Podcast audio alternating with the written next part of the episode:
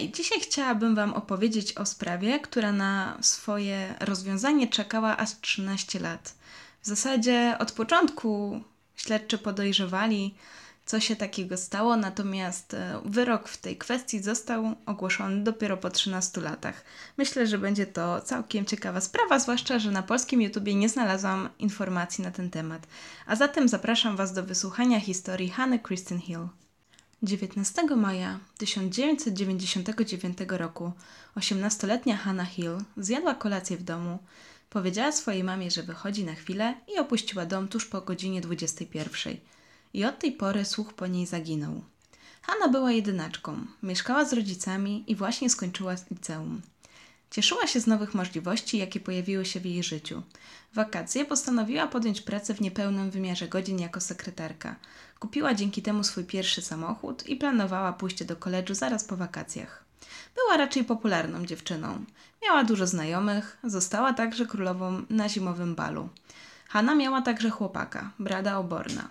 Był w tym czasie uzależniony od narkotyków i ogólnie źle ją traktował. Jednak twierdził, że kocha ją nad życie, mimo iż właśnie ich związek był dosyć napięty. Od początku pomagał policji w znalezieniu Hany, natomiast y, raczej łączyły go stosunki, które można by nazwać jako trudne z jej rodziną. Jednak on sam uważał, że z Haną łączyła go bardzo wyjątkowa więź. Mama Hany wyznała, że w zasadzie to mu nie ufała. Sam brat twierdził z kolei, że rodzina Hany nigdy go nie lubiła, natomiast jego mama uważała, że związek z Bradem negatywnie wpływał na dziewczynę. Dlatego odkąd się z nim spotykała, zaszła w niej jakaś zmiana i była ona widoczna właśnie dla jej bliskich. Brat przyznał, że w zasadzie bywał agresywny, co wynikało głównie z tego, że brał narkotyki. Stosował też przemoc słowną i fizyczną, jednak deklarował, że jego relacja z Haną stała się intymna dopiero po paru miesiącach od początku związku, a zatem, że bardzo ją szanował i właśnie kochał. W oczach policji i prokuratury był on bardzo zakochany w kobiecie. Przez pewien czas mieszkali nawet razem, ale ze względu na wybuchowość Brada, Hanna wróciła do swoich rodziców. Znajomi Hany również wiedzieli, że jej chłopak nie traktuje jej najlepiej. 19 maja 1999 roku Hanna jak zawsze wróciła do domu po pracy. Przebrała się w swoją piżamę, co było jej takim zwyczajem, gdy nie planowała już więcej wychodzić tego dnia. Około 21 odbyła rozmowę ze swoją przyjaciółką Jennifer, którą zapytała o plany na wieczór. Gdy została o to samo zapytana, powiedziała, że raczej planuje zostać w domu. Później odbyła jednak kilka telefonów, przebrała się z piżamy w ubranie i powiedziała mamie, że wychodzi z domu. Według jej mamy Hanna wydawała się wtedy zdenerwowana i przygnębiona. Powiedziała, że zobaczą się później, bo teraz musi lecieć i nie chciała tego tłumaczyć. Następnego ranka rodzice zauważyli, że Hanna nie wróciła na noc do domu. Na początku założyli, że mogła zostać u kogoś ze znajomych na noc. Jednak gdy później jej szef zadzwonił i zapytał, czy z nią wszystko w porządku, bo nie pojawiła się w pracy, zaczęli się bardzo martwić. Jennifer, jej przyjaciółka, gdy tylko dowiedziała się o jej zaginięciu, od razu czuła, że coś było nie tak. Według niej Hanna nie była typem osoby, która znikałaby bez wieści i nie szła do pracy, a zatem mama Hany postanowiła wypełnić wniosek o zgłoszenie zaginięcia. W raporcie został uwzględniony także samochód Hany. Policja przyjęła wniosek, ale nie wykonała żadnych działań ze względu na to, że Hanna miała już 18 lat i jak to była w tym wieku, według nich pewnie poszła gdzieś do znajomych na noc albo na jakąś imprezę i pewnie wkrótce wróci. Rodzina i przyjaciele zaczęli więc szukać jej na własną rękę. Jennifer była jedną z jej bliskich, która pomagała jej szukać. Postanowiła się udać także do jej chłopaka Brada i zapytać, czy jej nie widział. Jednak ten przyznał, że nie widział jej ani nie miał od niej żadnych wieści. Jennifer postanowiła więc zapytać jeszcze innych znajomych. Wśród nich był także 20-letni Danny Rose. Dziewczyna zapytała go, czy nie widział Hany, bo nikt nie wie, gdzie jest Hanna od kilku dni. Natomiast on także tutaj zaprzeczył, że nie miał żadnego kontaktu z dziewczyną. W ciągu kolejnych dwóch dni nic się nie zmieniło. Wciąż nikt nie wiedział, co się stało z Haną. W tym czasie policja dostała jednak zgłoszenie o samochodzie porzuconym od kilku dni na spokojnej ulicy. Niestety raport o zaginięciu Hany nie był jeszcze wprowadzony do systemu, a osoba, która przyjęła zgłoszenie, nic nie słyszała o jej sprawie. Dlatego samochód został tylko odnotowany i pozostawiony w tym samym miejscu, bez sprawdzenia, co się z nim właściwie stało. Brat, który przejął się zaginięciem Hany, sam poszedł na policję, aby poprosić ich o jak najszybsze działanie.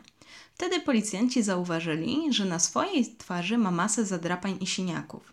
Gdy został zapytany o powód ich wystąpienia, zeznał, że kilka dni przed zaginięciem Hany mieli kłótnię i to ona go tak podrapała, ale nie była to jakaś poważna kłótnia. Policja była nieco podejrzliwa co do jego wersji, natomiast na ten moment nie mieli żadnych dowodów, więc musieli go wypuścić. Rodzina dalej działała, więc wkrótce informacja o zaginięciu kobiety trafiła także do mediów. Bliscy mieli nadzieję, że pozwoli to ją odnaleźć. W tym czasie dwie osoby zadzwoniły na policję i twierdziły, że widziały samochód Hany zaparkowany kilka mil od jej miejsca zamieszkania.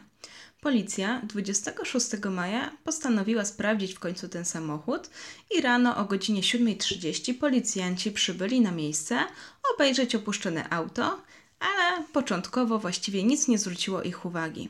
Jednak po obejrzeniu auta od zewnątrz uznali, że warto będzie je obejrzeć także w środku.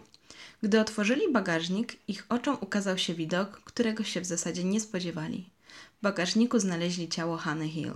Była naga od pasa w dół, a jej stanik był ściągnięty w stronę szyi.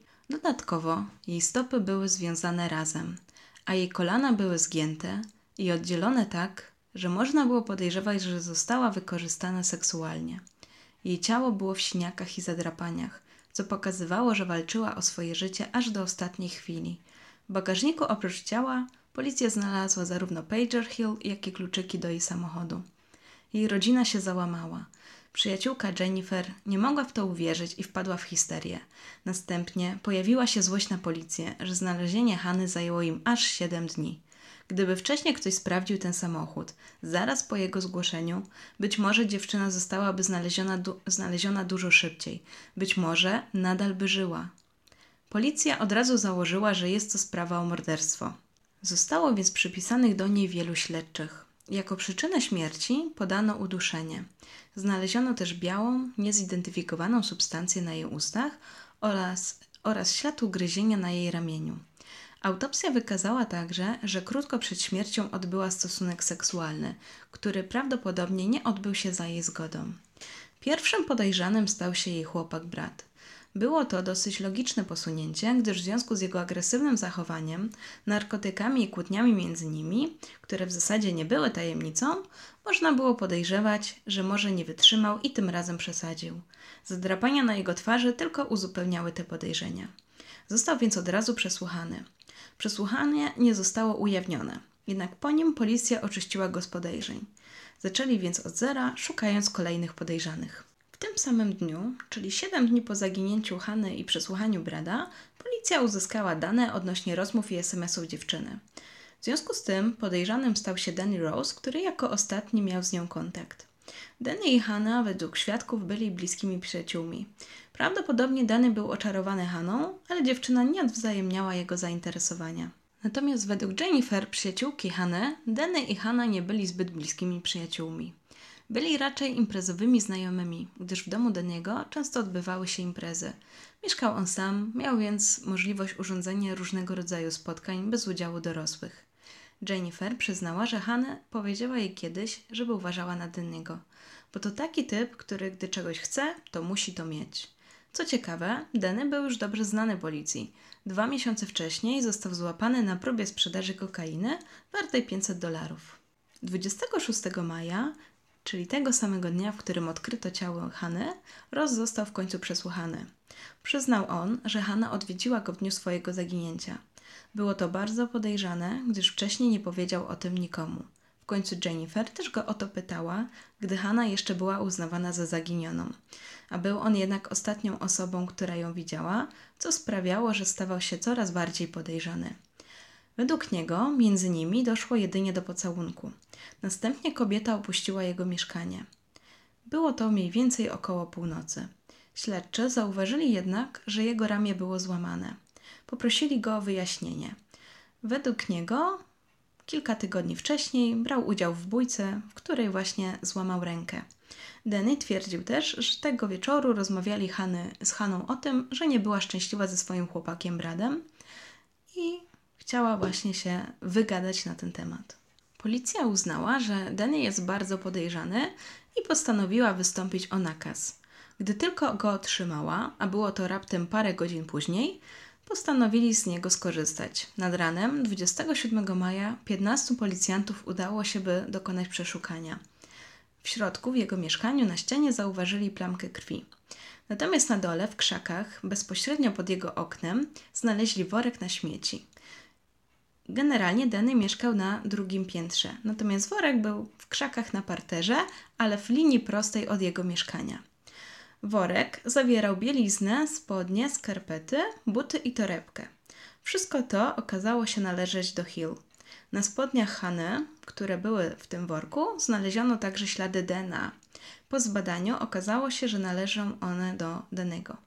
Mężczyzna został więc aresztowany, ale cały czas twierdził, że jest niewinny. Jeśli pamiętacie tę białą substancję na ustach Hany, okazało się, że był to odprysk od gipsu, który według śledczych pasował do gipsu Denego. Z kolei ślad po ugryzieniu idealnie pasował do zgryzu mężczyzny. W związku z nowymi dowodami, jego ojciec szybko zatrudnił dla niego grupę drogich adwokatów. Postanowili oni znaleźć dziurę w tych dowodach zebranych przez policję.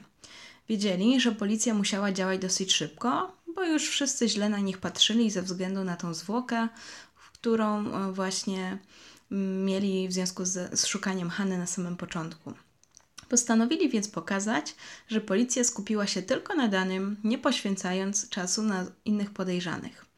W 2000 roku doszło do pierwszego procesu, a Danny Rose został oskarżony o gwałt, morderstwo i zbezczeszczenie zwłok.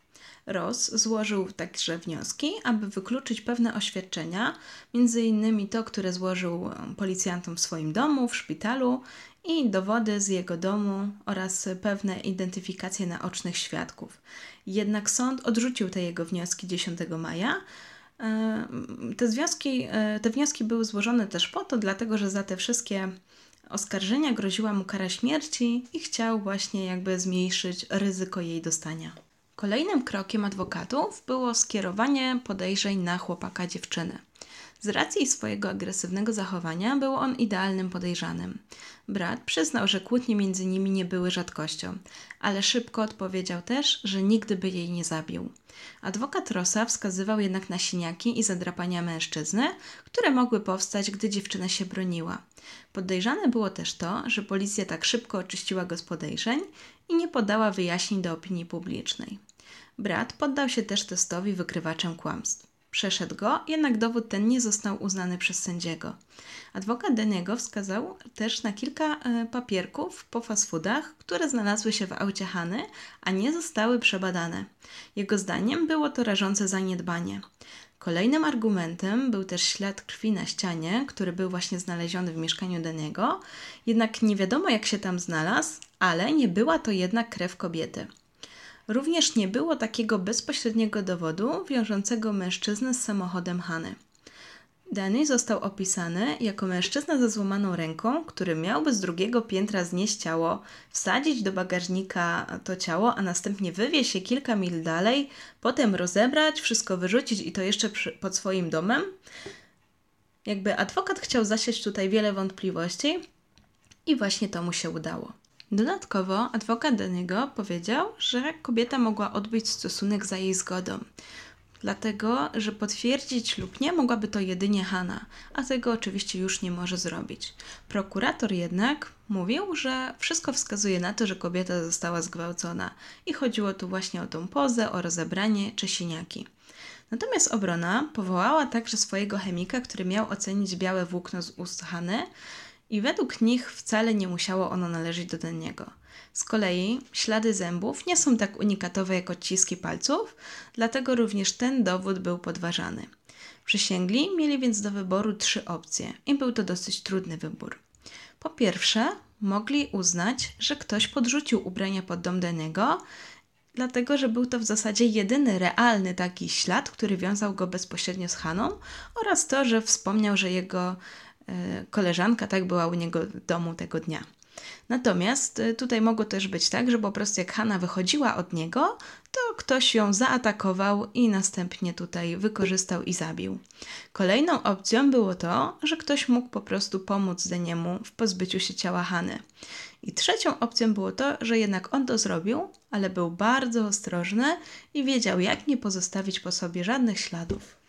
Obrady ławy przysięgłych zaczęły się 27 października. Następnego dnia do sędziego została złożona nota od przewodniczącego ławy przysięgłych, że jeden z przysięgłych dopuścił się właśnie uchybienia. Okazało się, że jeden z przysięgłych omawiał dowód, który został przez sąd odrzucony.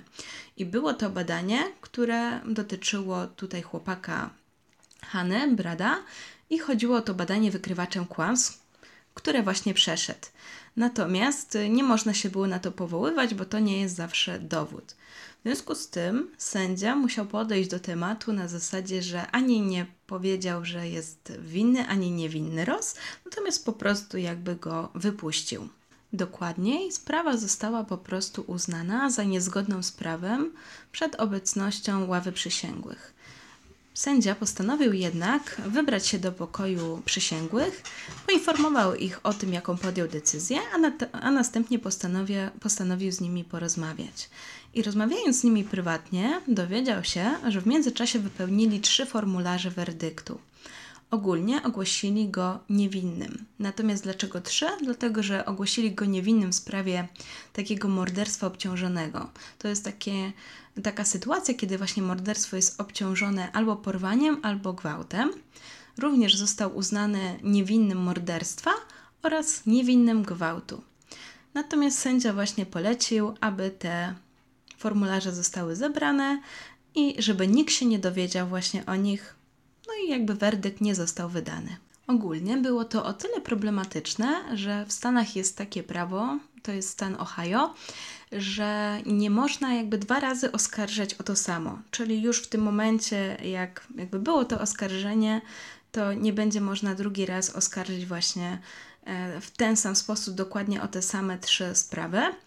E, I w związku z tym to było problematyczne mm, dla następnego sądzenia, tak? Więc dlatego kolejny proces odbył się 13 lat później. Natomiast w międzyczasie, w 2004 roku, Denny był sądzony za gwałt na innej kobiecie z tej samej miejscowości i otrzymał za to 25 lat. W końcu, w 2012 roku, 13 lat później, Sędzia wydał taką zgodę, aby ten proces jednak Deniego i w sprawie Hany się odbył. Nie mógł już być dokładnie za to samo sądzony, dlatego był jakby już sądzony tylko za to morderstwo i jakby już ta, ten wyrok nie mógł być w formie kary śmierci. Otrzymał on właśnie maksymalny wyrok z możliwością ubiegania się o zwolnienie warunkowe po 19 latach. Jednak sędzia do, zarządził, że te 19 lat należy doliczyć do tych 25, a zatem łącznie najwcześniej będzie się mógł ubiegać o zwolnienie warunkowe w 2048 roku. Będzie miał wtedy 67 lat. Ogólnie, jak mam nadzieję, wysłuchaliście aż do tego momentu. Sprawa jest dosyć taka skomplikowana, gdyż e, sprawca w zasadzie był znany od początku, natomiast miał dobrych adwokatów i dlatego też między innymi udało mu się z tego e, jakoś tam e, wyjść obronną ręką. No natomiast też miał szczęście co do ławy przysięgłych. Tutaj problemem właśnie był ten błąd, nieodpowiedni dobór może tych ławników i w związku z tym taka decyzja. Natomiast w końcu jakby okazało się to, co się miało okazać, skoro był winny, to dostał za to karę. W końcu też rodzina odetchnęła z ulgą po tych 13 latach. E, też jakby Hanna uzyskała ten spokój. Wszyscy jakby mogli powoli zaleczyć rany. Natomiast była to dosyć e, ciężka sprawa, przede wszystkim właśnie dlatego, że głównie toczyła się w sądzie. Była to taka batalia dowodów, można powiedzieć. Jestem ciekawa, co Wy uważacie o tej sprawie, czy Wam się w ogóle podobała. E, moim zdaniem była dosyć właśnie interesująca, ale może źle dobieram te sprawy, więc chętnie posłucham Waszych sugestii. E, I bardzo będę wdzięczna za subskrypcję i łapkę w górę, bo to zawsze mnie motywuje do działania. Oczywiście dalej staram się poprawiać błędy, więc dziękuję za wyrozumiałość. Jeżeli macie pomysł na kolejną sprawę, to napiszcie w komentarzu. Dziękuję za wysłuchanie.